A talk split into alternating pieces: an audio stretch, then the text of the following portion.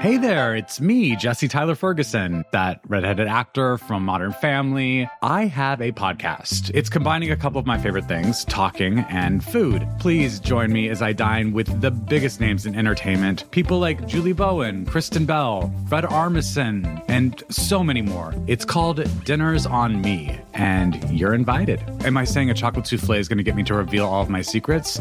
Yeah, I am. Listen now, wherever you get your podcasts. Here's something we've seen happen a few times now during Trump's presidency. The president issues a policy by tweet or by executive order. It's challenged in the lower courts, then modified, then challenged some more, and eventually a version of that policy finds its way up to the Supreme Court. There, the court can determine the fate of a Trump policy and the fate of those Americans that policy will touch. And so, more than thirty days into a government shutdown over one policy proposal of Trump's, a border wall, the Supreme Court voted to allow a different Trump policy to move forward. The Supreme Court voted five four to allow the Trump administration to proceed with putting in place broad restrictions on transgender people serving in the military. So, how common is it for a president's policy to come down to a decision by the Supreme Court? Is that a healthy sign of our system working, or a reflection of presidential overreach? And is the Supreme Court's Tuesday vote the end of this particular legal battle over transgender troops? This is Can He Do That?, a podcast that explores the powers and limitations of the American presidency. I'm Allison Michaels. In June of twenty seventeen, President Trump sent an unexpected tweet. Tweeting he will ban transgender people from serving in the military in any capacity. President Trump, who had promised on the campaign trail that he would protect L G B T Q citizens, announced a major change in U S military policy. That announcement signaled a reversal of an Obama policy allowing transgender troops to serve openly. There had been a decision made by the previous Secretary of Defense, Ash Carter, to revoke what had been a ban. So the moment was about to arrive when they would be admitted without reservation. And that had been discussed at the Pentagon and apparently at the White House, and Trump, in a series of tweets, basically reversed the decision. Fred Barbash is a Washington Post reporter covering the Constitution and the courts. He explained the circumstances surrounding Trump's initial tweet about transgender troops. At first, the Pentagon essentially paid no attention, saying that, you know, we don't take our orders in tweets. But finally, they did issue a proclamation, an order, a decision in conformance with what Trump wanted. And uh, that was the first version of the ban that was confronted by the courts. What did that look like? Well, lawsuits were brought by various, both members of the military and people who wished to serve in the military who were transgender, in four different courts. And each of those judges over time came down with the same ruling. All of them involved what's called nationwide or universal injunctions, one of which was overturned by an appeals court here in the district. The others remained intact.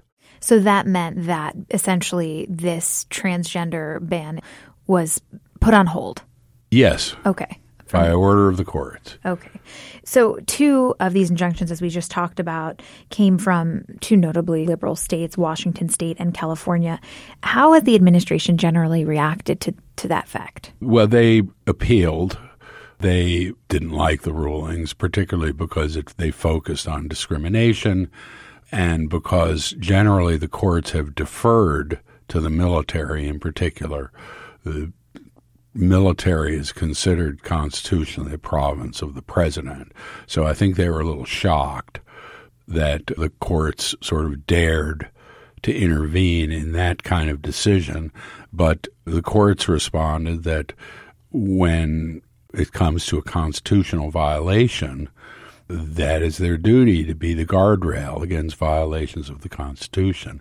They also said, and this is really important, that with all government decisions under our law, both statutes and case law, there has to be a good reason for the government to make a decision. It's not enough just to say, I feel like doing this. And the prior administration had done elaborate studies, years of studies showing, uh, and the RAND Corporation as well, showing that there would be no adverse effect of admitting transgender people to the military. There might be some costs involved, but there would be no adverse effect. And the courts said, where are your studies that contradict this? Do you have some reason to question those studies? And they didn't. And that just isn't enough in today's climate for the courts. Did the Constitution intend for these lower courts to be able to issue nationwide injunctions, or was that really reserved? The Constitution doesn't say anything about lower courts. Constitution establishes a Supreme Court and says Congress may create such courts as inferior courts as it chooses. There's nothing in the Constitution about the powers of the court in terms of overturning. That's all been developed in case law, starting with a famous case called Marbury against Madison. And over time, the powers of the, the ex- originally exercised by the Supreme Court have been inherited, so to speak, by the lower courts. That's where all the cases start. That's where Brown against Board of Education started, Roe against Wade. They all started in the lower courts because they worked their way up to the Supreme Court ultimately, and they have the final word when they choose to exercise it. Right. So normally, as you say, cases work their way up to the Supreme Court. In this case, the Trump administration last year asked the Supreme Court to bypass the usual legal process to make a decision on Trump's transgender ban. Did the Supreme Court comply? No. Uh, the, the cases have not been to the courts of appeals. Mm-hmm. And the Supreme Court likes to follow the rules, and the rules are that you go to the next highest court before you go to the Supreme Court, except in certain emergency situations. So the administration has tried with many cases to get the Supreme Court essentially to leapfrog over the courts of appeals, and for the most part, they've failed. How unusual is that for a president or an administration to request it? Ha- it happens usually when there's some pressing date. During the Iran hostage crisis, for example, there was a case that was expedited up to the Supreme Court, and something that Jimmy Carter, sanctions against Iran, seizure of, of assets against Iran. And from time to time, the court will, when they feel they have a good reason, pick up something, particularly when there's some kind of looming deadline or some kind of sense of national, there's an emergency situation. Mm-hmm. The Bush against Gore, the election right. uh, case in two thousand was one of those moments. But something like this particular transgender ban did not rise to that level for the Supreme They Court. Didn't feel so. Okay. They didn't feel that way. Now, this week, they did weigh in on this issue. What was their decision? Their decision, the, the Solicitor General, who represents the United States for the Supreme Court, asked the Supreme Court to do two things. One, to accept the case for review this term on its merits, that is to say, was this a good decision or a bad decision? And if not that, to invalidate the court orders by the district courts so that the Pentagon would not have to obey those rulings and could go about its business and implement its its so-called ban. The court did not agree to review the case on its merits, but did agree on a five four vote with the traditional conservatives on one side, pro, and the traditional non-conservatives on the other side, con. They did agree to uh, vacate the orders of the lower courts. They gave no reason. If you're looking for a smoking gun, I can absolutely guarantee you, you will not find it. In October two thousand one, a series of letters filled with a deadly powder called anthrax were dropped into the U S mail system. What started as an unprecedented case turned into an unsettling mystery. Who sent these deadly letters, and why? From Campside Media and Sony Music Entertainment, I'm Josh Dean, and this is Cover Up Season four, The Anthrax Threat, available now. The Supreme Court decided to lift nationwide injunctions that were preventing Trump's policy from taking effect. But that's the legal piece of it. I asked Fred, now that those injunctions are lifted, what does it actually mean for transgender people hoping to serve in the military? It means that technically we there the Pentagon is back where it was before those rulings, in the sense of having to actually obey them. There's no order in force.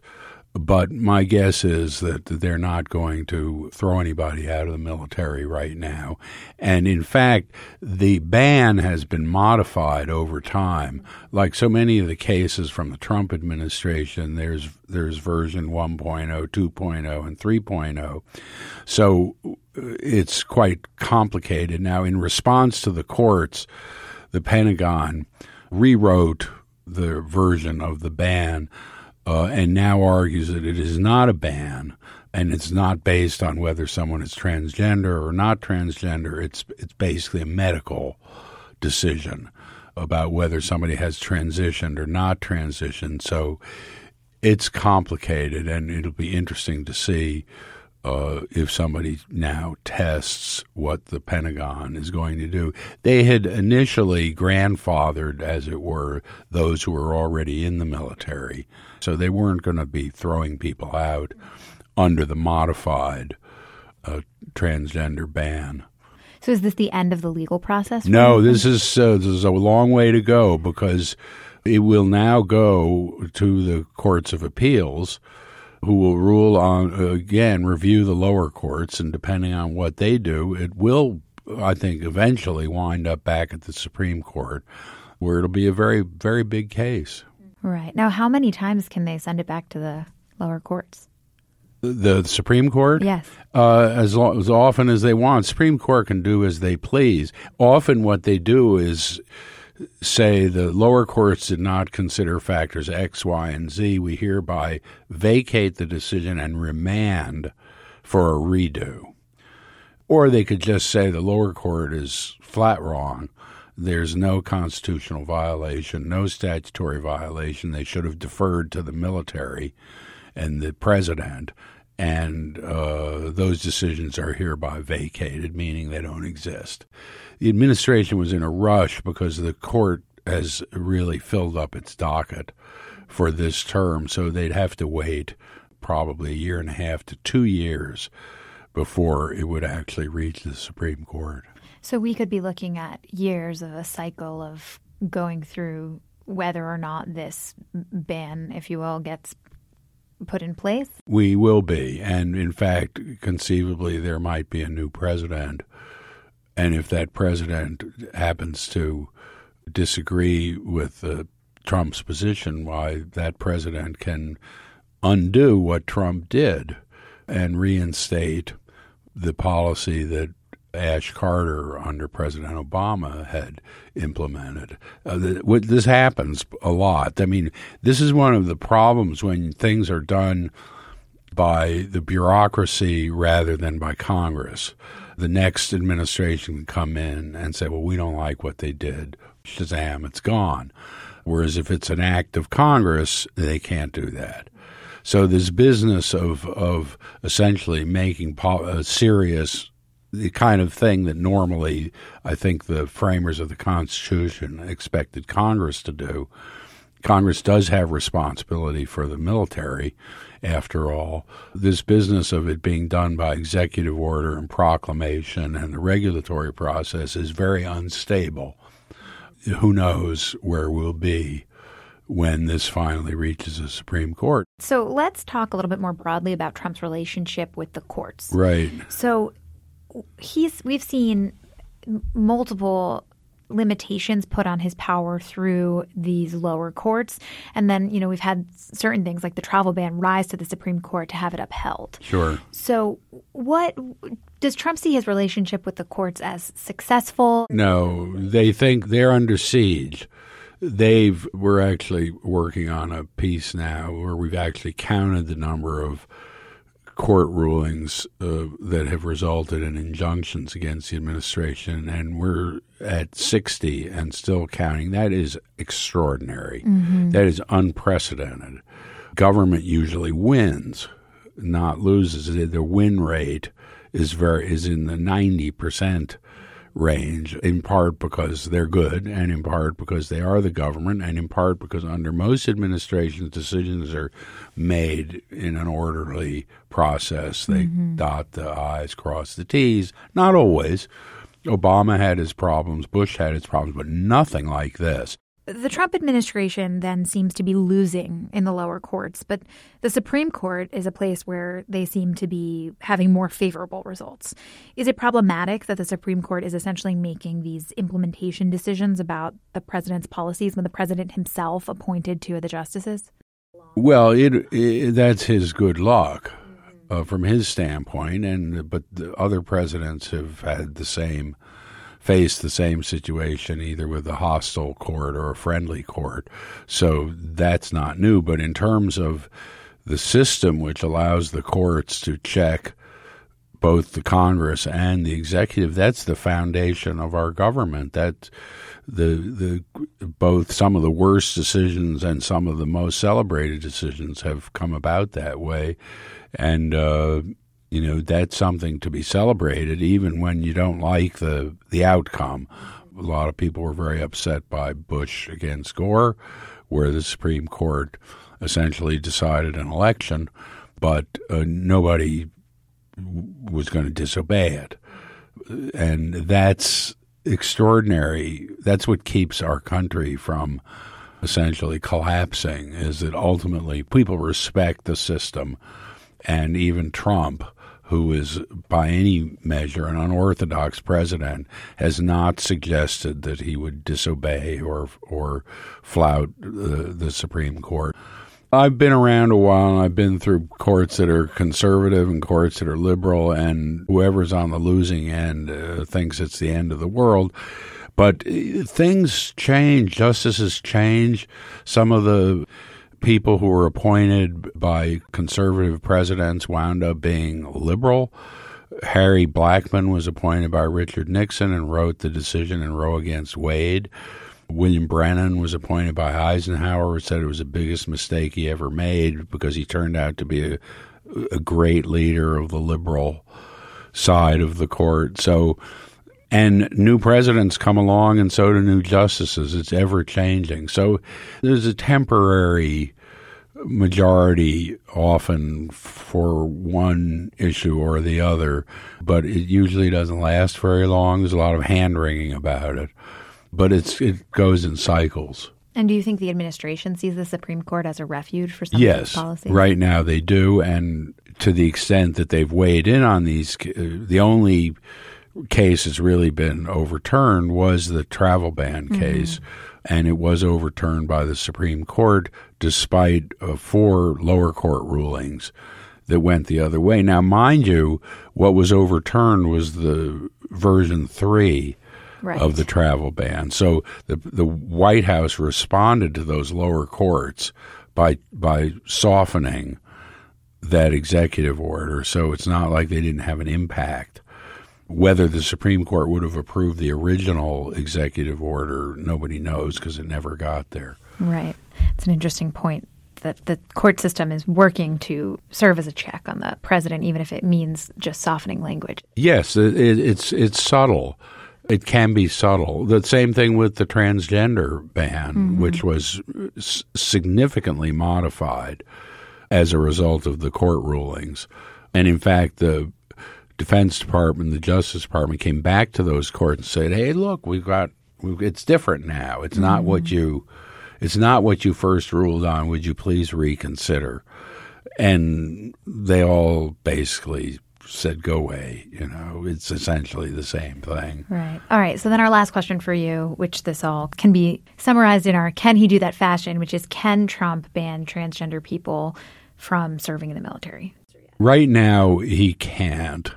Really, because while there's no order in force, they essentially did away with that outright ban. It no longer exists. So my feeling is that he can't do it now. After the Supreme Court, if and when the Supreme Court weighs in, maybe he can, maybe he can't. I just don't know. Mm-hmm. All right. Well, we'll find out maybe in a few years. Yeah. All right. Thank you so much for You're very on. welcome.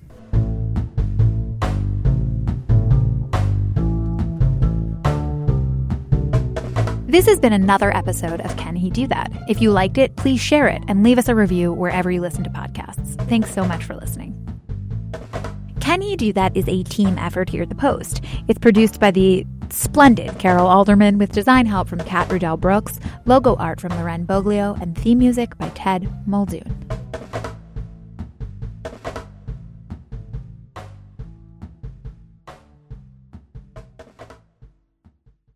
If you're looking for a smoking gun, I can absolutely guarantee you, you will not find it. In October two thousand one, a series of letters filled with a deadly powder called anthrax were dropped into the U S mail system. What started as an unprecedented case turned into an unsettling mystery. Who sent these deadly letters, and why? From Campside Media and Sony Music Entertainment, I'm Josh Dean, and this is Cover Up Season four, The Anthrax Threat, available now.